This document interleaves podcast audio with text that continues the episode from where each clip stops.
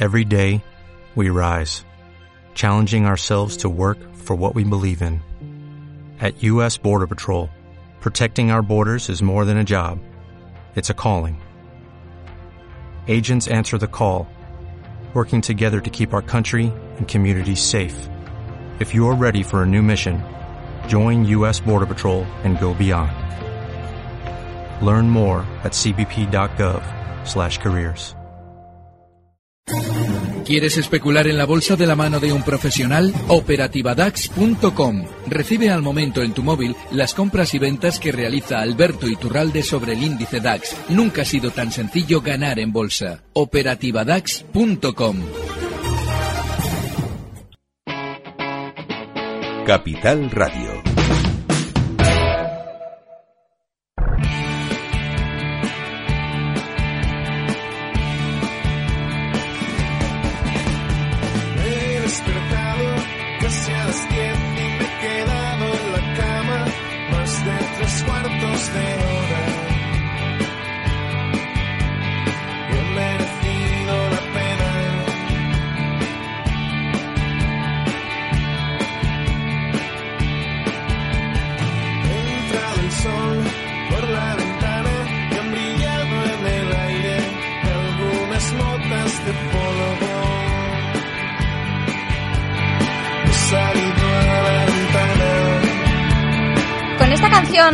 Los planetas, Un buen día, interpretamos que Alberto Iturralde, analista independiente y responsable de vías de bolsa, ha tenido un buen lunes. Se presenta una buena semana. Alberto, muy buenas tardes.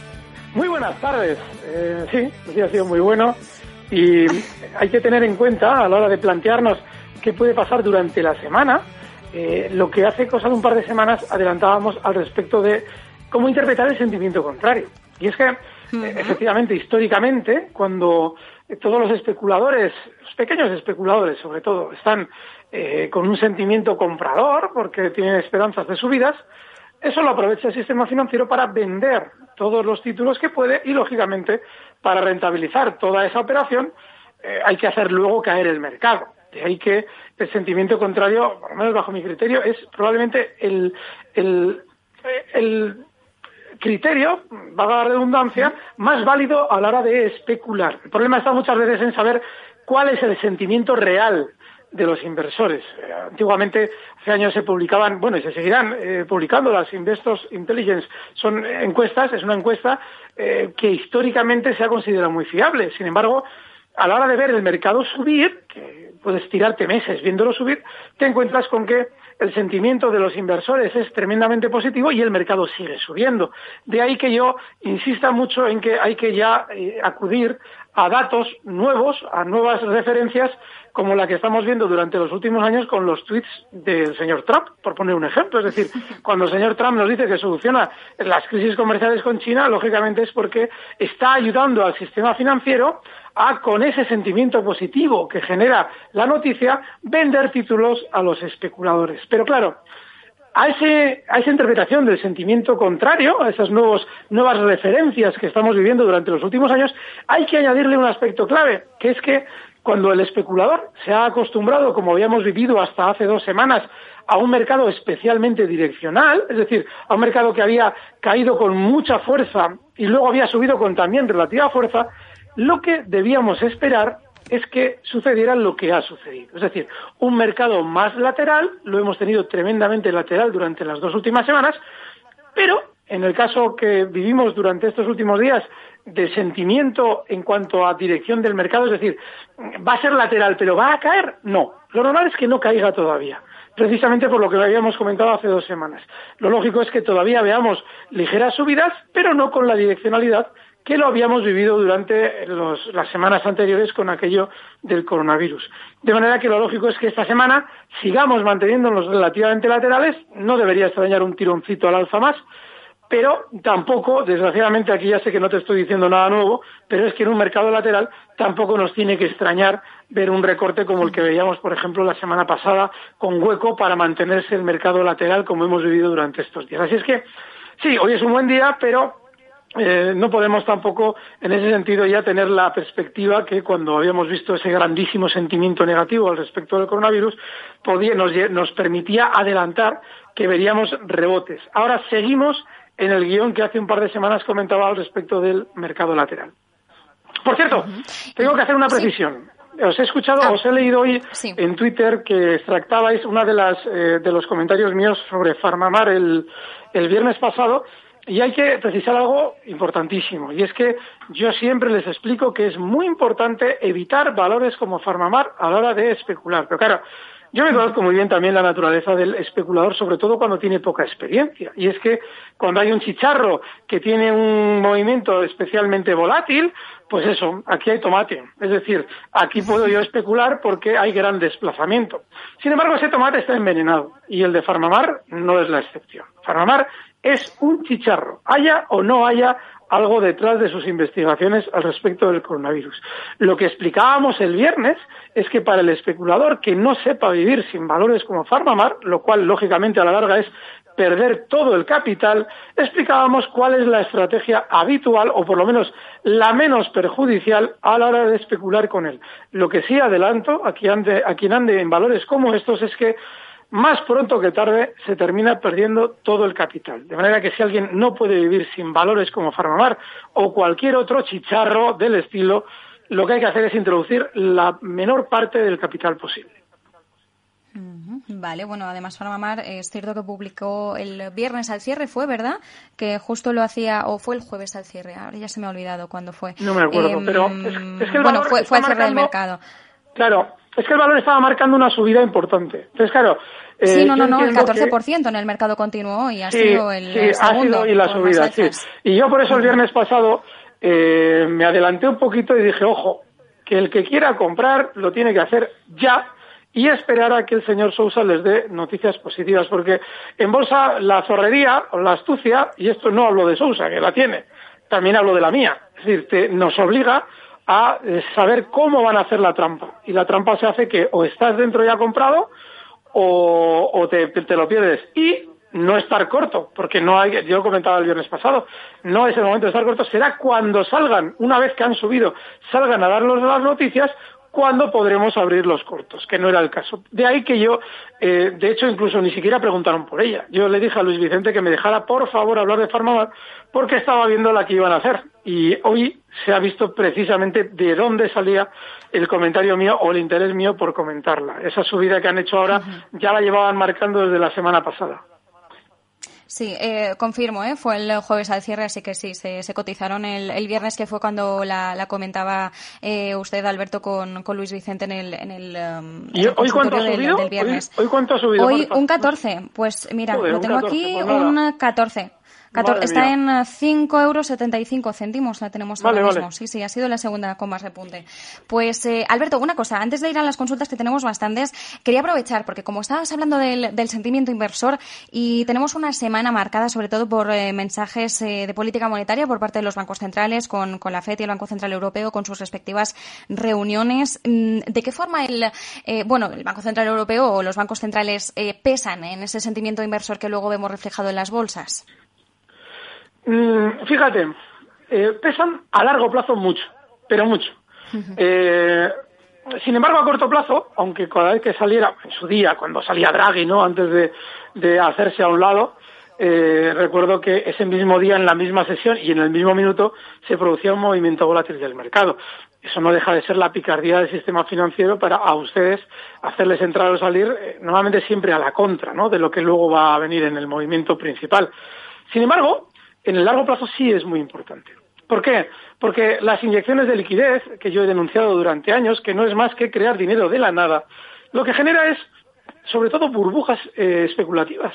El eh, pequeño inversor tiene un problema, y es que para sentir que su dinero vale algo, es decir, que le dan algo por su dinero, pues tiene que ir a la bolsa, porque en el banco le están dando un 1 o un 2%, con lo cual tiene que ir a la bolsa. Y alguien dirá, bueno, ¿y qué tiene que ver esto con las inyecciones de liquidez? Vale, eh, cuando eh, se produce una inyección de liquidez, es decir, cuando el mercado, eh, perdón, el Banco Central Europeo eh, crea dinero de la nada, el dinero de ustedes pierde valor. Y ustedes cada vez se van dando cuenta más de que, hombre, yo hace 10 años compraba con mi sueldo tanto y ahora compro mucho menos de eso porque ya no han subido los precios. No, no. Si no es que, los, que sí, que los precios suben, efectivamente. Pero sobre todo, los precios suben más que su poder adquisitivo, que el poder adquisitivo de los ciudadanos. Y eso lleva a una sensación de dónde meto mi dinero para que si lo tengo ahorrado no pierda valor.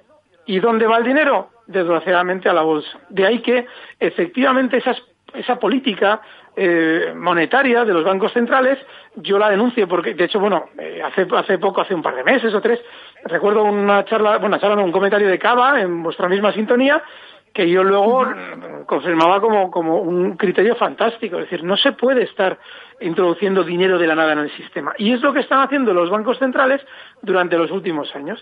Eh, claro, hace cosa de dos meses, cuando ya se veía venir en Estados Unidos la, todo esto del coronavirus, la Fed, motu propio, coge y de repente baja tipos de interés.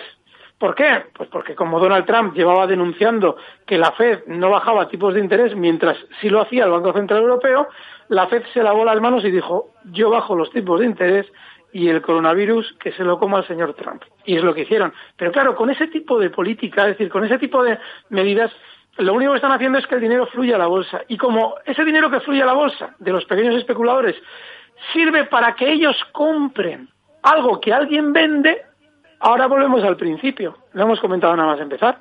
¿Quién vende esos títulos? Pues los núcleos duros de las empresas. Cuando hemos hablado del sentimiento contrario, explicábamos que cuando todos los especuladores acurren al mercado con una sensación de esperanza, tienden a comprar. ¿Y quién les vende los títulos? Bueno, pues efectivamente, los núcleos duros de las empresas que luego obtienen beneficio si recompran esos títulos más abajo. Para eso hay que hacer caer las bolsas. De ahí que la política monetaria de los bancos centrales afecte, pero en el largo plazo de una manera extremadamente negativa.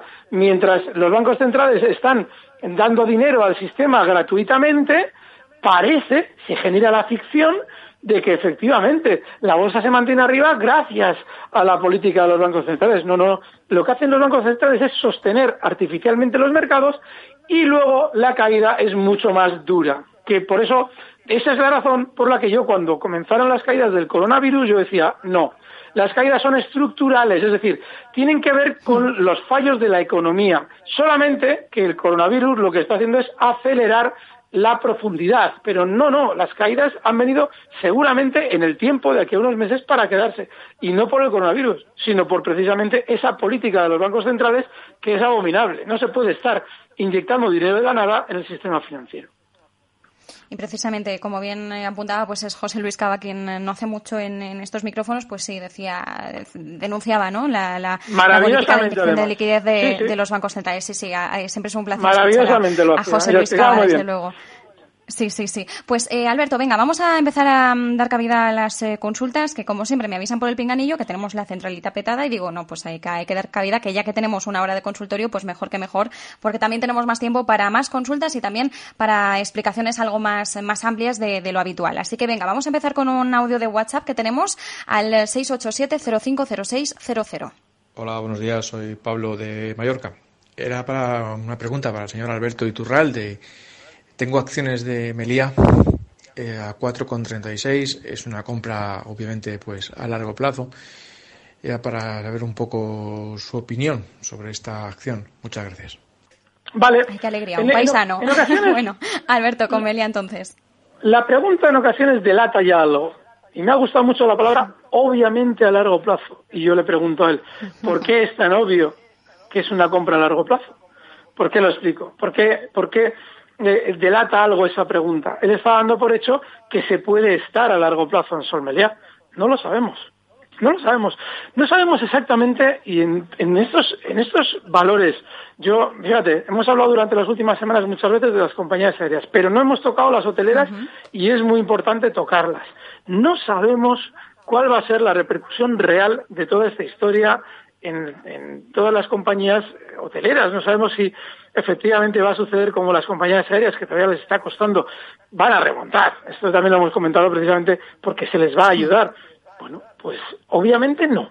Eh, usted, y lo entiendo, ¿eh? entiendo que diga, bueno, a ver, eh, esto está muy sobrevendido y yo entro comprador porque dentro de un tiempo lo lógico es que esto remonte. Vale, eso tiene mucha lógica, pero lo del largo plazo es relativo. Si durante los próximos meses o semanas viéramos a Sol haciendo un repunte y no es de extrañar por el gráfico, yo casi que me plantearía mucho el quedarme a largo plazo en ella. Lo importante en la bolsa es saber hasta dónde me voy a quedar yo en un valor y por qué. No tanto el tiempo que voy a estar o no voy a estar. Dicho esto, Sol Meliá efectivamente tiene también mucho castigo por aquello del coronavirus. Si él quiere estar dentro del valor eh, y vamos a dar niveles relativamente amplios por su obviedad del largo plazo, eh, tiene que ser un stop en 2.52. Alguien dirá, pero bueno, ¿qué es esto? Si estamos hablando de un valor que cotiza en 4,05, ya, pero no deja de ser un valor que con aquello del coronavirus ha descendido desde 8,40. Desde 8,40 hasta, pues fíjate, un 70% cotizando en mínimos en 2,57. Así es que, vale, ese 2,57 con esa gran volatilidad tiene que ser el stop para una operación, como él dice, de largo plazo, que ya lo hemos precisado, lo conveniente o no de ese tipo de operaciones. Y mientras tanto, para su operación, entre comillas, de largo plazo, el objetivo alcista tendría que estar justo en la zona que rompía a la baja el valor cuando comenzó lo del coronavirus. Y esa zona que rompía a la baja el valor no es ni más ni menos que 6,80. Así es que largo plazo y niveles muy amplios. Vale, bueno, sí, largo plazo, niveles amplios y esperando que, el sector, pues en algún momento, pues sí, hombre, damos por hecho que se estabilizará o que recuperará su normalidad. Lo que no sabemos es cuándo. Hoy el CEO de Boeing decía que los viajes aéreos, al menos hasta dentro de dos o tres años, no espera que, se recupere la normalidad. Así que, bueno, pues a ver, ¿no? Porque todos irán un poco a la par.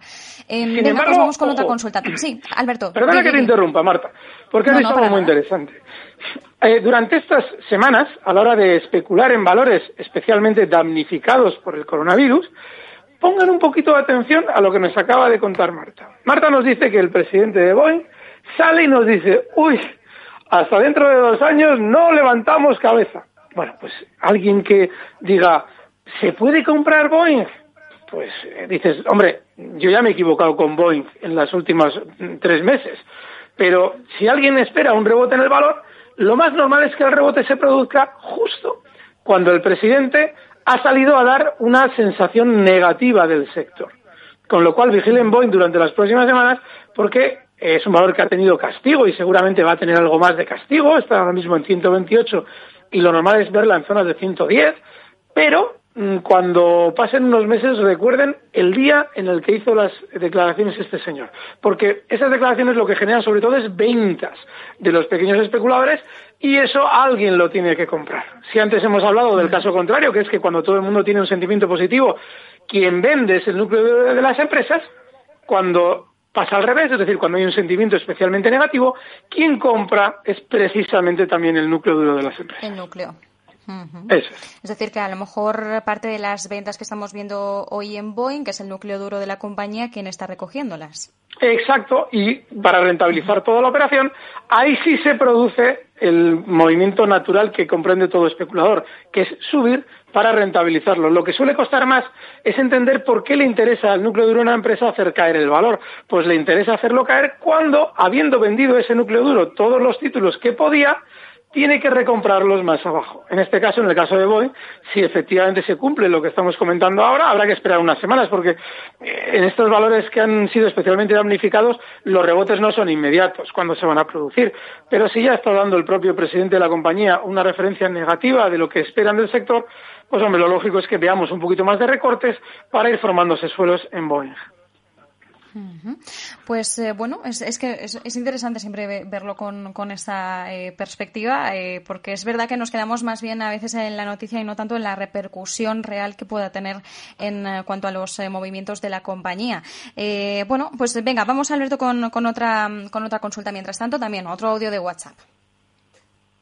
Señor Iturralde, ¿podría analizarme Ferrovial? Muchas gracias. Buenas tardes. Eh, ferrovial, Es uno de esos, sí. es uno de esos valores, eh, yo lo he explicado. Eh, a la hora de valorar las caídas globales, globales no me refiero a de los índices, que también, ¿no? En cierto modo también eh, se puede incluir aquí, pero sobre todo de la mayoría de los valores, hay algunos que han caído menos. Luego ya están ya los que han sido especialmente alcistas, como por ejemplo Celnes, ¿no? Es un valor que ha funcionado especialmente bien. Pero dentro de los que han caído, como los demás, Hay algunos que lo han hecho más y otros que lo han hecho menos. Y dentro de los que lo han hecho menos ha sido Ferrovial. Eso normalmente obedece a una tendencia de largo plazo muy alcista. Yo aquí sí utilizo el término largo plazo, porque lo que estoy aludiendo es a lo que podemos ver en el gráfico si lo abrimos, por ejemplo, desde el año 2004. La tendencia sigue siendo alcista, con el recorte importante de estos meses. Eso lo que implica es que se puede estar en el valor, pero teniendo en cuenta la volatilidad con la que ya se mueven los precios durante los últimos meses, que es espectacular. Estamos hablando de desplazamientos. Fíjate, hoy en el caso de Ferrovial, de máximos a mínimos se ha desplazado, y eso que es un valor en teoría estable, se ha desplazado pues la friolera de un 4,5%. Y hoy ha sido un día especialmente discreto, porque tenemos otros días, otras sesiones en, el rebote que ha realizado Ferrovial desde los mínimos, pues ni más ni menos del 10%.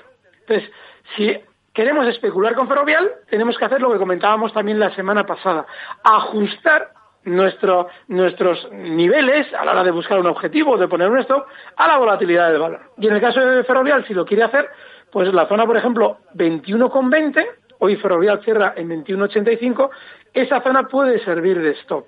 Y con poca parte del capital. Yo durante estas semanas me van a ver muchas veces, seguramente hasta se van a hartar de oírmelo decir, que hay que especular en tiempos de gran volatilidad con una muy baja parte de nuestro capital para que el desplazamiento no nos altere a la hora de ejecutar una estrategia o no nos saque del mercado si nos hemos equivocado. Así es que, bueno, pues en el caso de Ferrovial, esa zona, eh, la zona 21.20, 21.10, toda esa zona, como stop, y el objetivo alcista de aquí a unas semanas, de aquí a a, a mí no me extrañaría, yo qué sé, si junio o mayo, sería en principio zonas de 25. Vale, bueno, la tenemos ahora en 21.85, 21.20 había dicho el stop, ¿verdad, Alberto? Para Ferrovial ahora. Eso es. Eso es. Vale. Eh, aprovechando que hemos hablado de Boeing ahora, con, con motivo de, del anuncio que había hecho el CEO, tenemos una consulta también eh, a través de WhatsApp, precisamente de esta compañía. Hola, buenas tardes. Quería hacer una consulta a Alberto Iturralde sobre una acción que sé que es una espina que tiene él clavada, que es la acción de Boeing. La compré en el anterior rebote a 166 y quería saber a ver cómo la ve. Un saludo desde Siberia Gasteiz.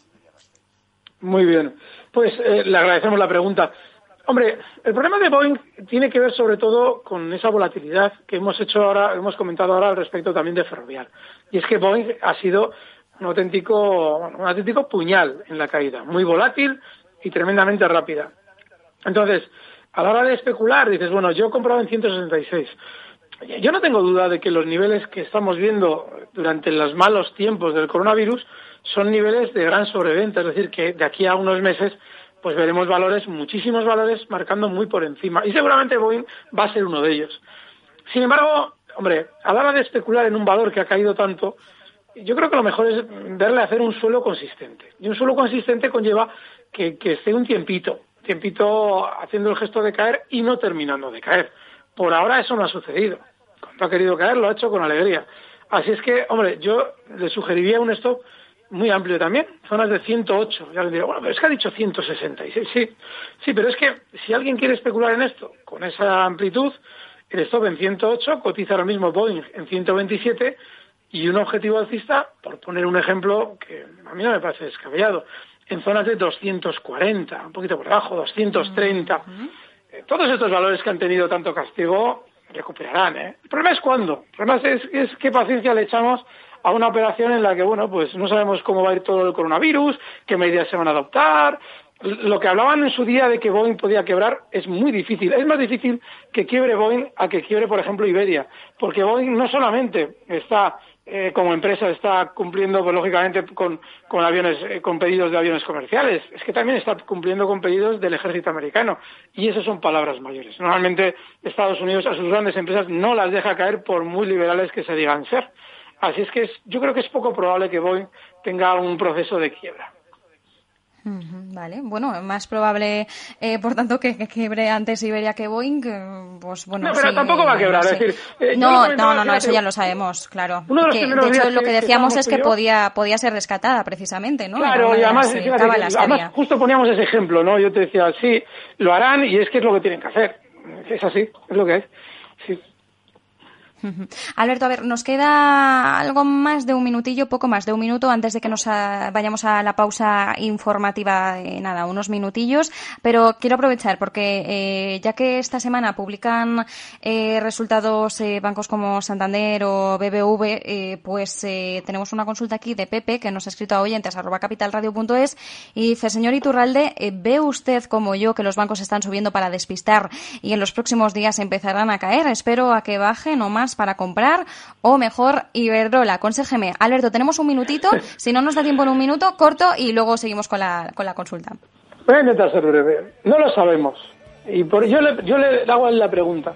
¿Y por qué estás pendiente de un sector que está funcionando tan mal? ¿Qué valores elige? Lo decíamos de Farmamar el otro día. No hay que estar, pero coño, el que tenga que estar, que lo haga de esta manera, que va a ser la más inteligente. Con los bancos lo mismo. ¿Por qué estar pendiente de los bancos? Si no sabemos lo que hay, están funcionando más bajistas que los demás. Ya está.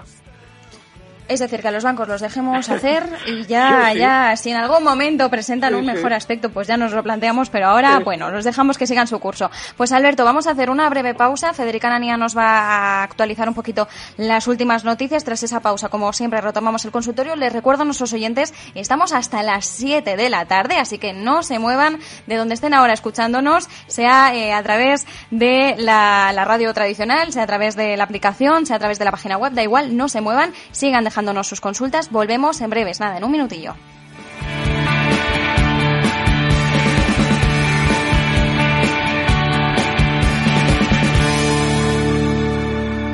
Capital Radio. Siente la economía. ¿Necesita a alguien que le ayude a seleccionar los fondos adecuados de acuerdo al momento en el que se encuentra el mercado? ¿Se siente desbordado ante la abrumadora oferta de fondos de inversión? ¿No sabe cómo gestionar la gran cantidad de información financiera disponible?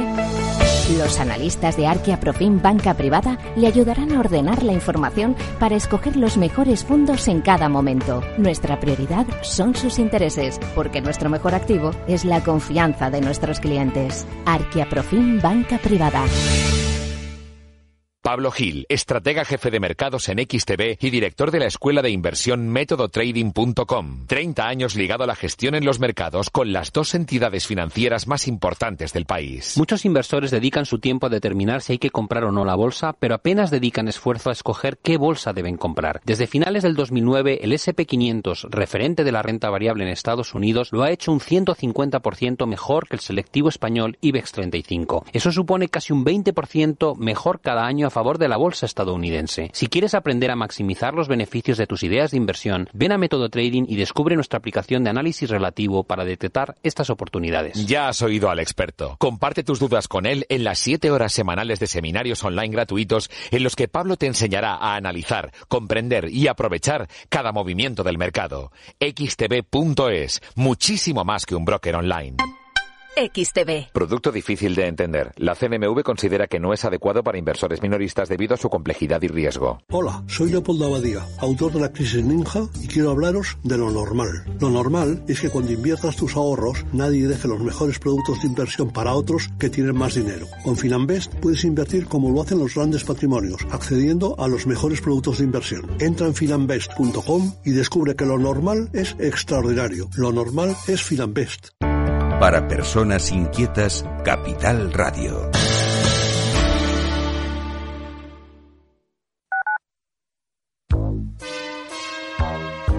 Bueno, la siguiente consulta nos llega desde Bulgaria, desde Sofía, la capital. Julen, buenos días. Muy buenos días, eh, señor Vicente y señor Durante. ¿Sigue usted Capital Radio en Bulgaria? Sí, hombre, lo cojo por internet. ¡Arriba! ¿Eh? Capital Radio traspasa fronteras. Capital Radio sí es lo mejor, ¿eh?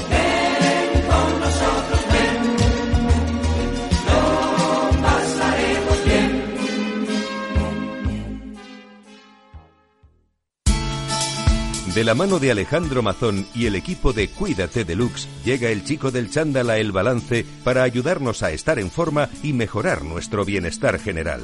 Los miércoles a las ocho y media de la tarde en El Balance. Capital Radio. Capital Radio. Siente la economía.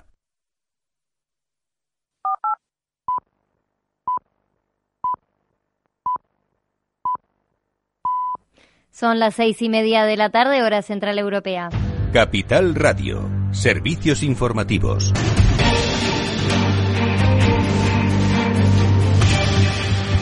Buenas tardes. Apple retrasará la producción masiva de iPhones en 2020, según informa el Wall Street Journal. La pandemia del coronavirus ha debilitado la demanda mundial entre los consumidores y ha interrumpido la fabricación en toda Asia. Apple sigue adelante con sus planes de lanzar cuatro nuevos modelos de iPhone a finales de este año. Los nuevos modelos estarán habilitados con conectividad 5G que promete tiempos de respuesta más cortos e Internet más rápido. Según el Wall Street Journal, Apple va a reducir el número de teléfonos que planea fabricar en la segunda mitad de este año hasta en un 20%. Y por otro lado, les contamos que el CEO de Boeing, Dave Calhoun, advierte que los viajes aéreos tardarán entre dos y tres años en recuperarse. Los viajes aéreos en Estados Unidos representan un 5% de lo que era hace un año y las aerolíneas han estacionado más de un tercio de la flota del país y algunos planean aplazar los pedidos de nuevos aviones.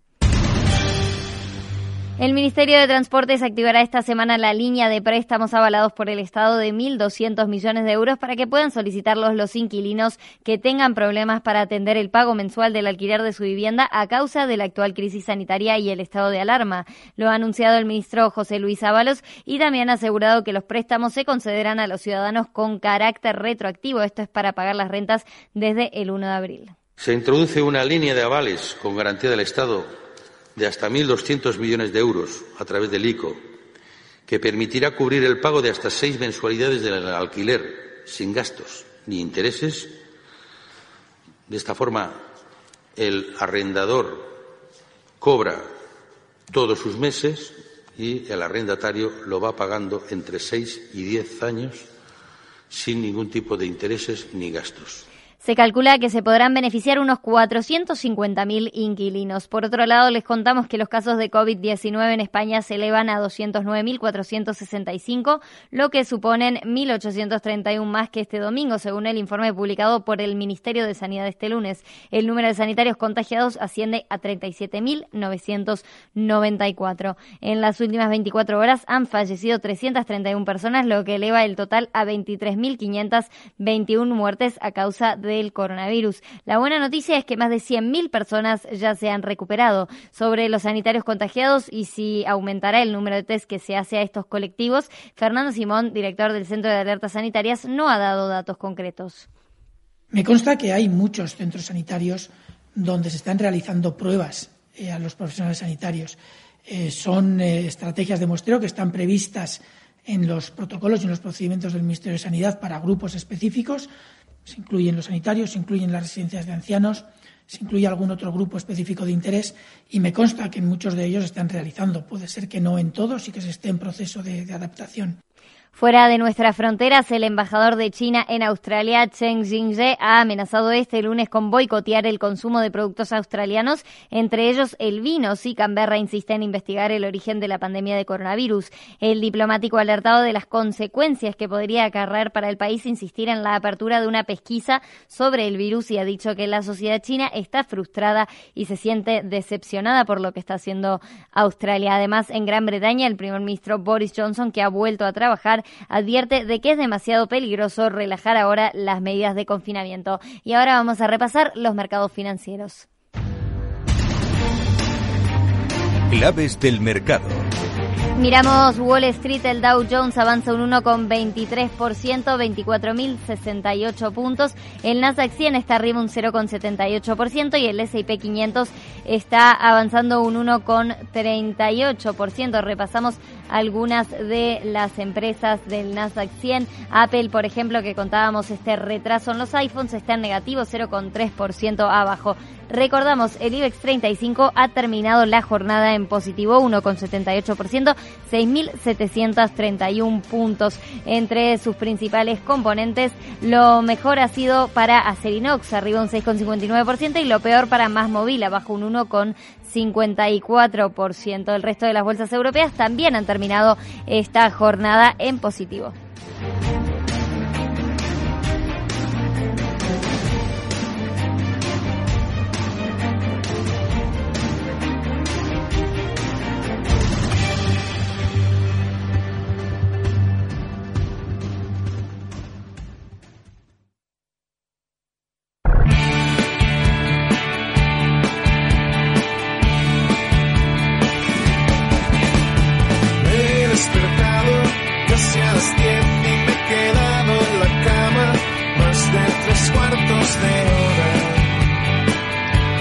Seguimos en el consultorio con Alberto Iturralde. Les recordamos, estamos hasta las 7 de la tarde y acabamos de hablar pues de valores como Ferrovial, como Boeing, que hemos hablado de los bancos y todavía tenemos muchos más sectores y muchas más compañías que poner sobre la mesa y bueno, que, que atizar si, se si hace falta. Alberto sigue ahí, ¿verdad?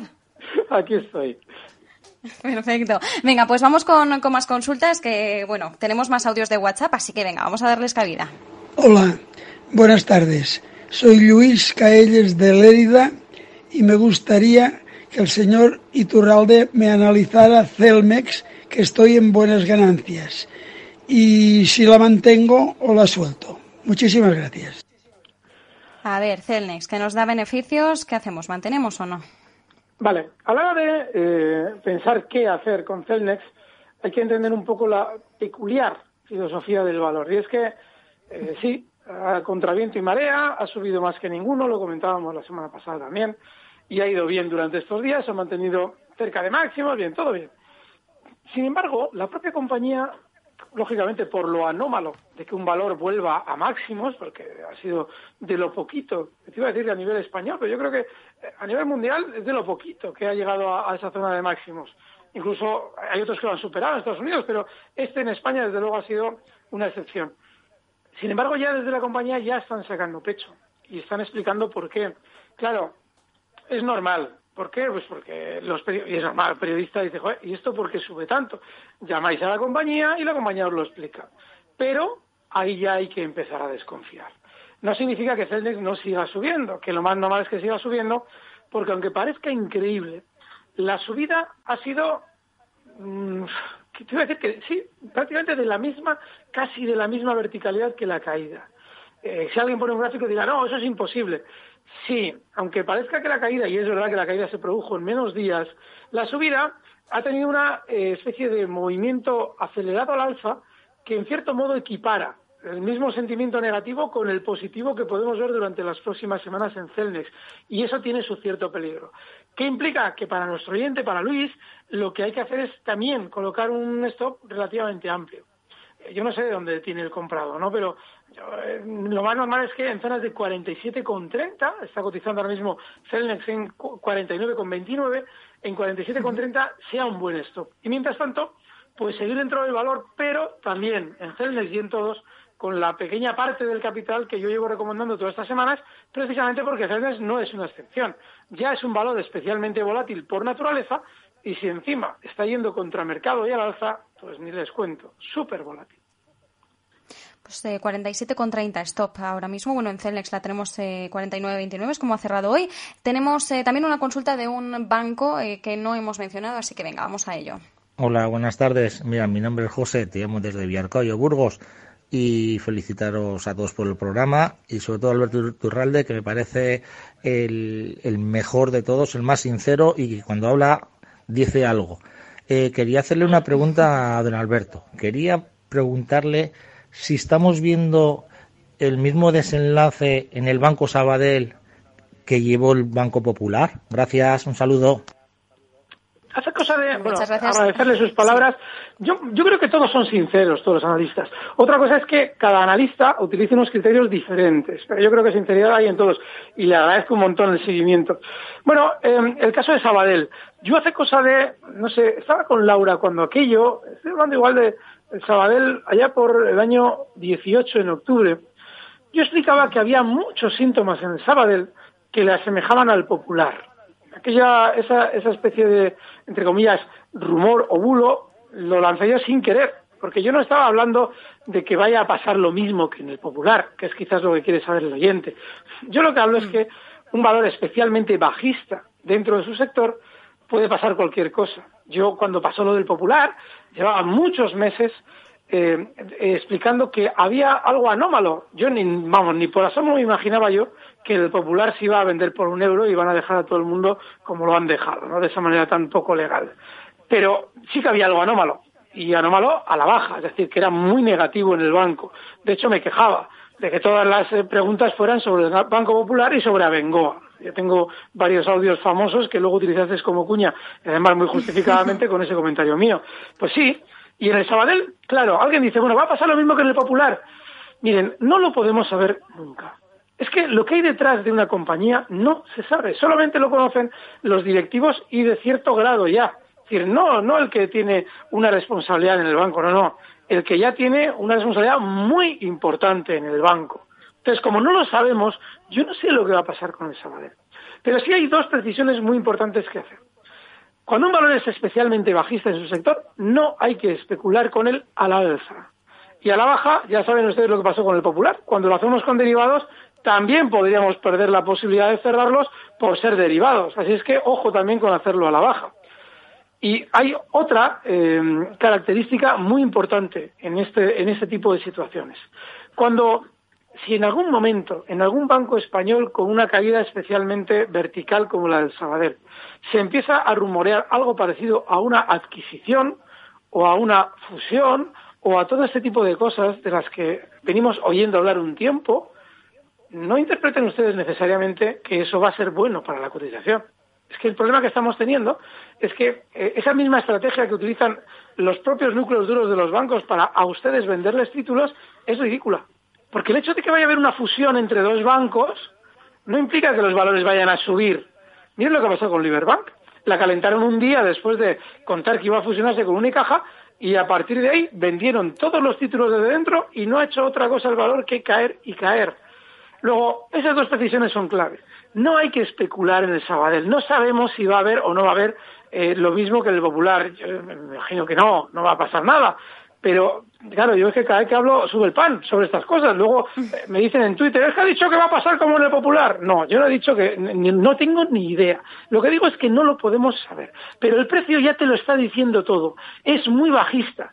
No tienes que tocarlo. Y si durante ese periplo a la baja salen rumores de fusiones, ya de entrada, por el hecho de que salga el rumor, a usted no le van a dar más dinero necesariamente, con lo cual no se deje engañar por ese tipo de estrategias. Vale, venga, pues eh, vamos con otra consulta, Alberto. Buenas tardes, Antonio de Alicante. Eh, era una pregunta sobre el DAX para el señor Iturralde. Eh, bueno, pues visto lo que ha hecho hoy, eh, no sé si sería prudente el mantener los largos que llevo desde los 10.560 para con proyección, digamos, a, la parte superior del canal. Eh, ¿Usted cree que esto puede ser así o puede haber sorpresas de nuevo? Venga, gracias y enhorabuena por el programa. Claro, es que tiene un aspecto jugoso.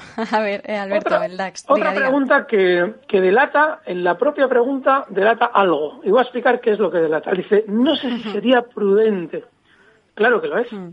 ¿Por qué a usted le extraña esa posible prudencia o no? Miren, eh, el mercado, usted ha comprado en la parte eh, Sí, yo no sé exactamente a qué canal hace referencia, porque eh, desde que dibujaron su primer amago de cuña, luego han ido deformando las figuras a modo de canal, a modo de movimiento lateral. Todo esto ha sido bastante complicado, pero usted no ha comprado en una zona buena. Yo, ojo, de entrada le digo a usted que yo en mi operativa, la operativa DAX, estoy largo, incluso peor que usted, estoy en 10.600 largo. Pero usted no ha comprado en una zona maravillosa, yo tampoco, obviamente, porque yo especulo muy rápido. Lo que quiero decir es que claro que es prudente, porque si usted ha comprado en la mitad del movimiento lateral, que es lo que usted ha hecho, pues tiene que meter mucho, muy poquito capital. Y si usted ha entrado muy fuerte, no es prudente que espere a la parte superior del canal. Yo, si usted lo que está viendo es un canal, no sé si se refiere, es que esa pregunta es muy delicada, no sé si se refiere a la zona eh, 9, perdón, 10.900 y si, lo ha, si se refiere a esa zona, tiene que ir con muy poco capital, precisamente porque estamos hablando de un movimiento de casi 300 puntos contra un stop necesario en 10.530, o sea que hay que tener poquita parte del capital para aguantar todo ese camino al alza, y sí es prudente. Pero necesito que me concreten. Cuando me dicen un canal, ¿qué canal se refiere? Porque no es exactamente lo que quiere decir. Yo sí creo que el mercado está para subir. Lo que ocurre es que ya no puede subir a la velocidad de antes, porque ya los especuladores ya le han visto el plumero, por así decirlo, a las subidas y ya se van incorporando con más facilidad, con lo cual lo harán más lentamente los mercados para subir.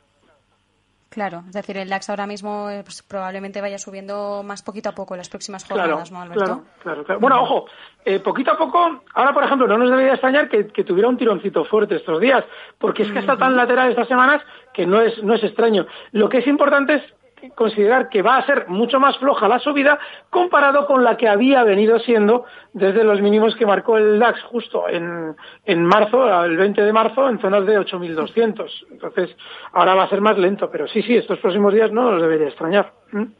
Vale, vale. Venga, vamos con otro audio de WhatsApp también al 687-050600. Hola Marta y buenas tardes. Eh, me gustaría preguntarle al analista Alberto Iturralde eh, sobre Accenture del SP500. Gracias. Vale. Alberto Accenture. Sí, vamos con él. Eh, un valor también eh, muy similar a lo que hemos comentado al respecto de Ferrovial.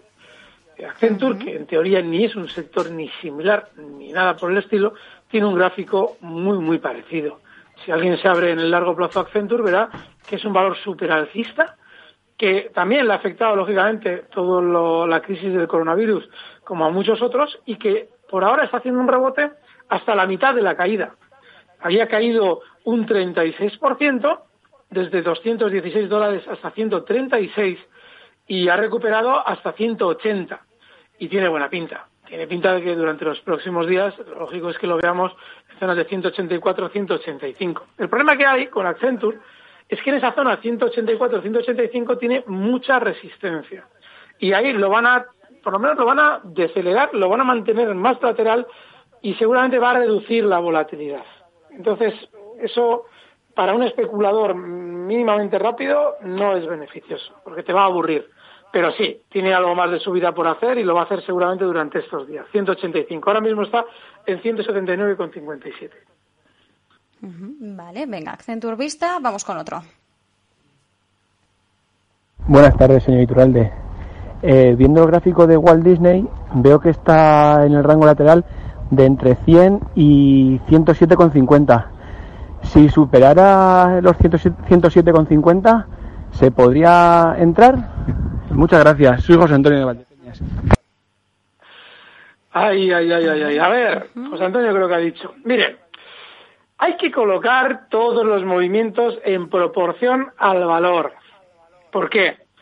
Vamos a ver, José Antonio, si es que será el nombre que me ha parecido escucharlo. Si tú tienes un valor como Walt Disney, que viene cayendo desde, bueno, vamos a hablar desde que comienza lo del coronavirus, que está cerca de máximos. Cae desde 147 y además con una torta, pero de órdago a la grande, desde 147 hasta 80. Y estamos hablando de un 46%. Y lo hace en muy pocas semanas. Probablemente tres, cuatro semanas se, se produce todo ese descenso del 46%. Rebota desde ese 80, nivel 80 dólares, rebota hasta 107. Y después de rebotar hasta 107, tiene una caída fortísima también hasta niveles de 91, muy rápida también. Y desde 91 vuelve a rebotar hasta 107. Y desde 107 se mantiene lateral en el movimiento que él nos ha indicado, pues eso, durante 8 o 9 días. Pero ¿cómo puedes acercar tanto el gráfico para tú sacar una estrategia? Por supuesto que puede pasar lo que dices. Que sí, que supera los 107, tú duplicas ese movimiento lateral y se va a 115. Joder, que no puedes estar especulando en Walt Disney con ese planteamiento.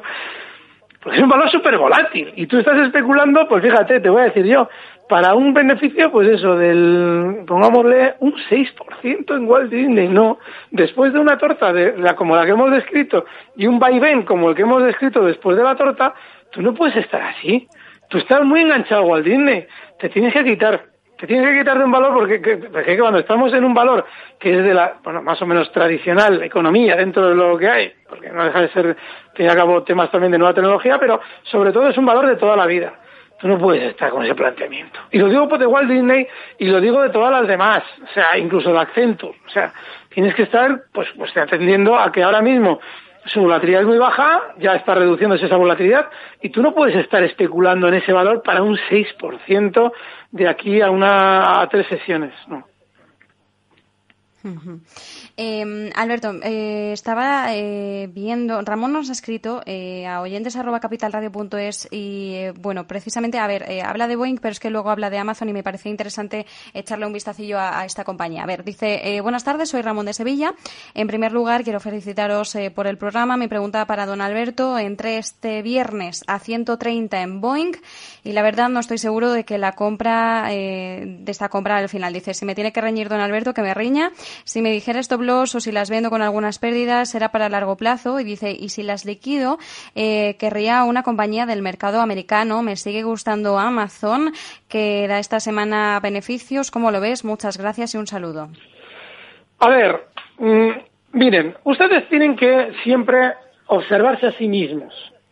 El especulador tiene que estar siempre vigilante de sí mismo. ¿Por qué lo digo? Porque si usted escucha su propia pregunta, es, es, es incoherente la pregunta.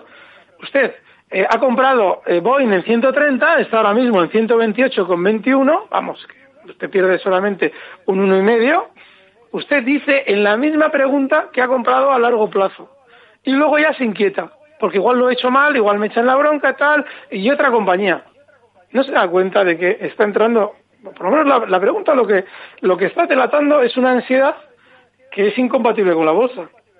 Porque está usted dudando de cuestiones que usted ya a priori había fijado. Es decir, voy a especular a largo plazo, voy a estar tranquilo, no tiene, no tiene, no es mala idea. Es decir, estar en un valor que, ha tenido un gran castigo como Boeing y planteárselo con tranquilidad, ya lo hemos comentado varias veces este consultorio, esta es la tercera vez. Pero joder, seamos coherentes. No podemos estar ahora de algún modo teniendo miedo de lo que hemos hecho y otra compañía mejor. Bueno, ¿en qué quedamos? ¿Ibas a largo plazo? Entiendo yo que si vas a largo plazo tienes una pequeña parte del capital. Ah, no, que ya has metido mucho y por eso te inquieta. Pues eso es la incoherencia. Es decir, hay que ser coherentes a la hora de especular. Si vamos a estar a largo plazo y tranquilos, poca parte del capital y esperar al movimiento que vemos lógico. En el caso de Boeing, pues un rebote lógicamente de aquí a unos meses. Y en el caso de Amazon, pues sí, es un valor muy alcista.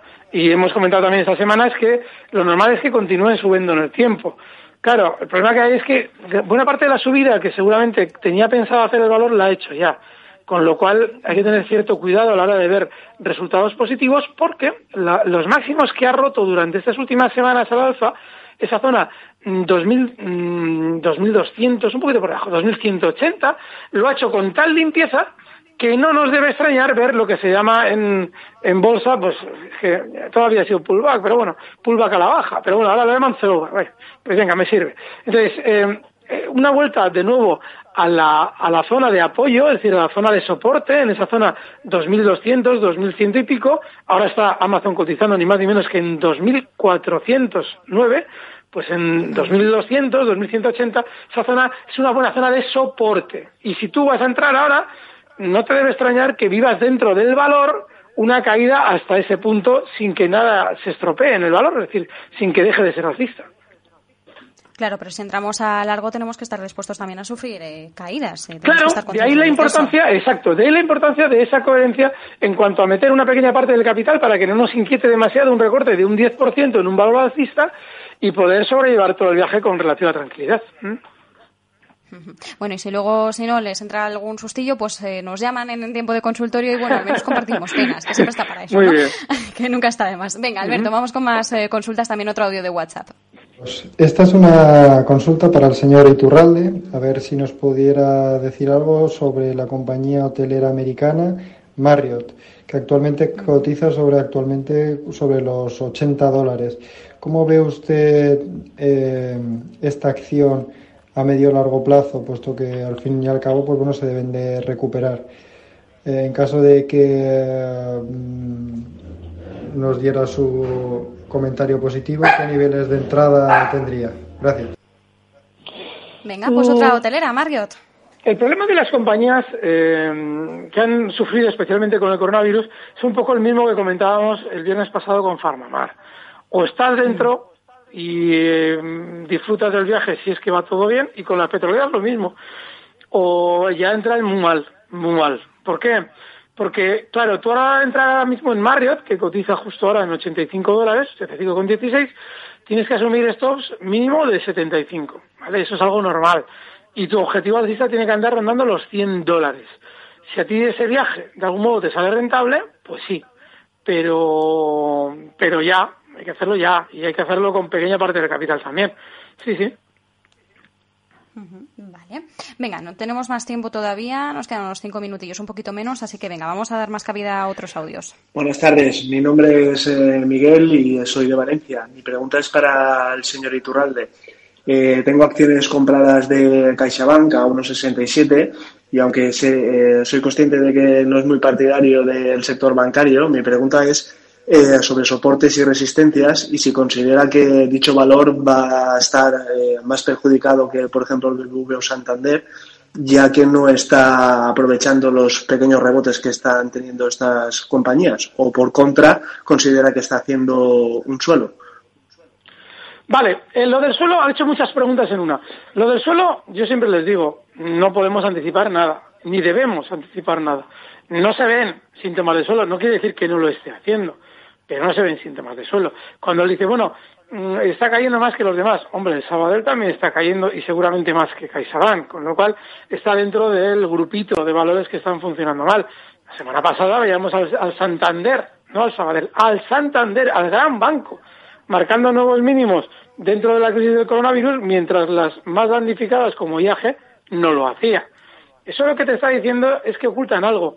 De ahí que a mí no me guste no significa que algún día, como me ha pasado con Repsol, que yo he estado súper bajista durante un montón de tiempo y luego de repente digo, no, no, yo me pongo largo. Bueno, pues en, los bancos quizás algún día llegue ese momento, pero hasta que no nos expliquen qué es lo malo que tienen dentro, pues no. Con lo cual no es tanto que no me guste, sino que la propia cotización debería hacerle no gustarle a nadie estos valores, porque están siendo especialmente bajistas. Y a la hora de encontrar un soporte, pues hombre, está justo en uno. Esa zona 1,50, pues debería apoyar el valor algo. Es que es una zona crítica. Y como resistencia zonas de 1,80. Alberto, queda un minuto, un minuto de consultorio y quiero aprovechar porque Felipe nos pregunta si le puede indicar si ve factible la entrada a Endesa, precio de entrada y stop. Así que si en esto lo ventilamos en 20 segundillos, perfecto. Lo hacemos. Em, a la hora de entrar en Endesa, el stop tiene que estar en 18.40. Significa que si entramos, que está ahora mismo cotizando Endesa en 19.30, el objetivo sería zonas de 21 euros, el stop en esos 18.30 y poquito parte del capital. Perfecto, venga, pues así ya hemos eh, metido todas las consultas posibles en este en esta horita de consultorio de 6 a 7 de la tarde. Ya saben, todos los lunes en Mercado Abierto tenemos a de esta hora. Luego está los viernes por la mañana con Luis Vicente Muñoz. Y como siempre, Alberto, un placer hacer pues análisis de, de esta forma más relajada, pero también intensa, que no que una cosa no quita la otra. Oye, cuando y como siempre, pues. te voy a pedir que me mantengas una hora, porque me lo paso bomba con, con los oyentes. O sea, sí, venga, venga, venga, a ver, a ver si lo podemos negociar, a ver si lo podemos negociar que venga, que sí, que sí. Venga, Alberto, pues como siempre, un abrazo, un, placer y cuídate. Hasta luego. Hasta luego. Y por nuestra parte, pues volvemos mañana con más Mercado Abierto con todo el equipo a partir de las tres y media de la tarde.